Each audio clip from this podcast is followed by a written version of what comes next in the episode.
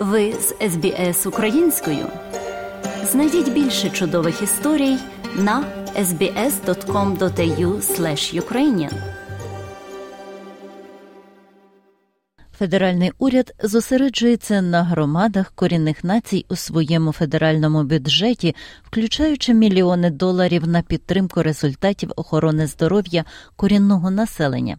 Проте деякі групи правосуддя аборигенів залишаються стурбованими тим, що юридичний сектор відстає у фінансуванні, тоді як інші хочуть більше для шукачів притулку.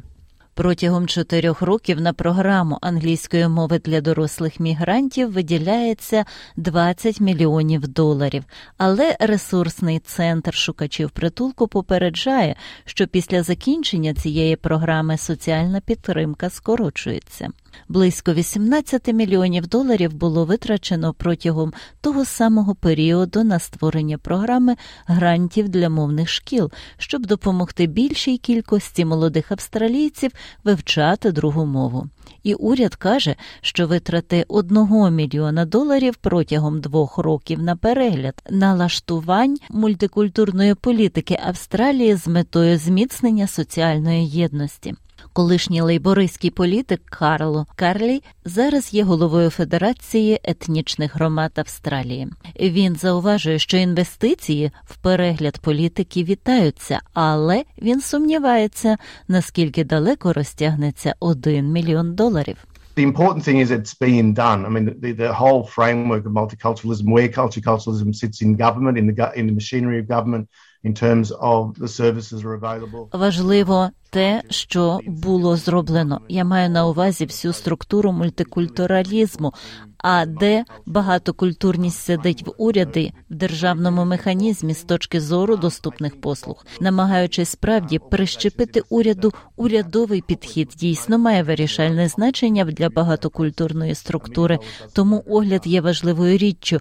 Я думаю, що ви побачите, що організаціям у секторі доведеться добре засунути руки у власні кишені, щоб зробити свій внесок у цей процес, тому що мільйон доларів це дуже дуже мало.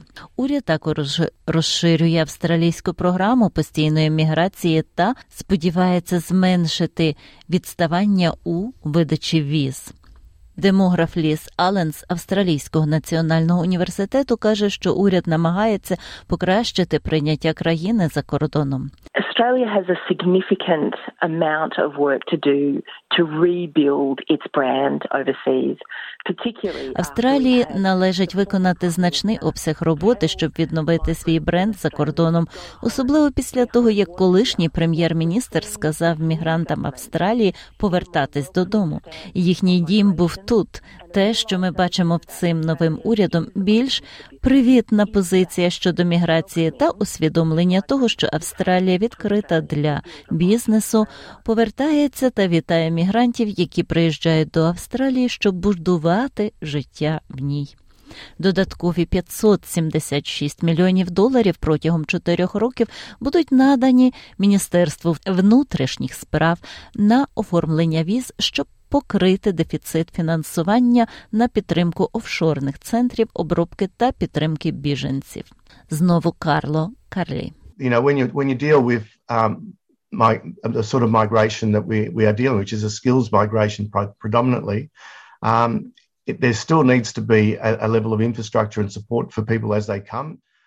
Ви знаєте, що коли ви маєте справу з типом міграції, з якою ми маємо справу, яка є переважно міграцією навичок, все одно потрібен певний рівень інфраструктури та підтримки для людей, коли вони приїжджають, а також підтримки, щоб вони знали свої права, і підтримка для того, щоб вони також зрозуміли, як працює наша система виборчих відносин. І я вважаю, що ці сфери зобов'язань справді потребують розвитку. Однак доктор Ален каже, що все ще розчаровує те, що Австралія відстає в питанні поселення біженців.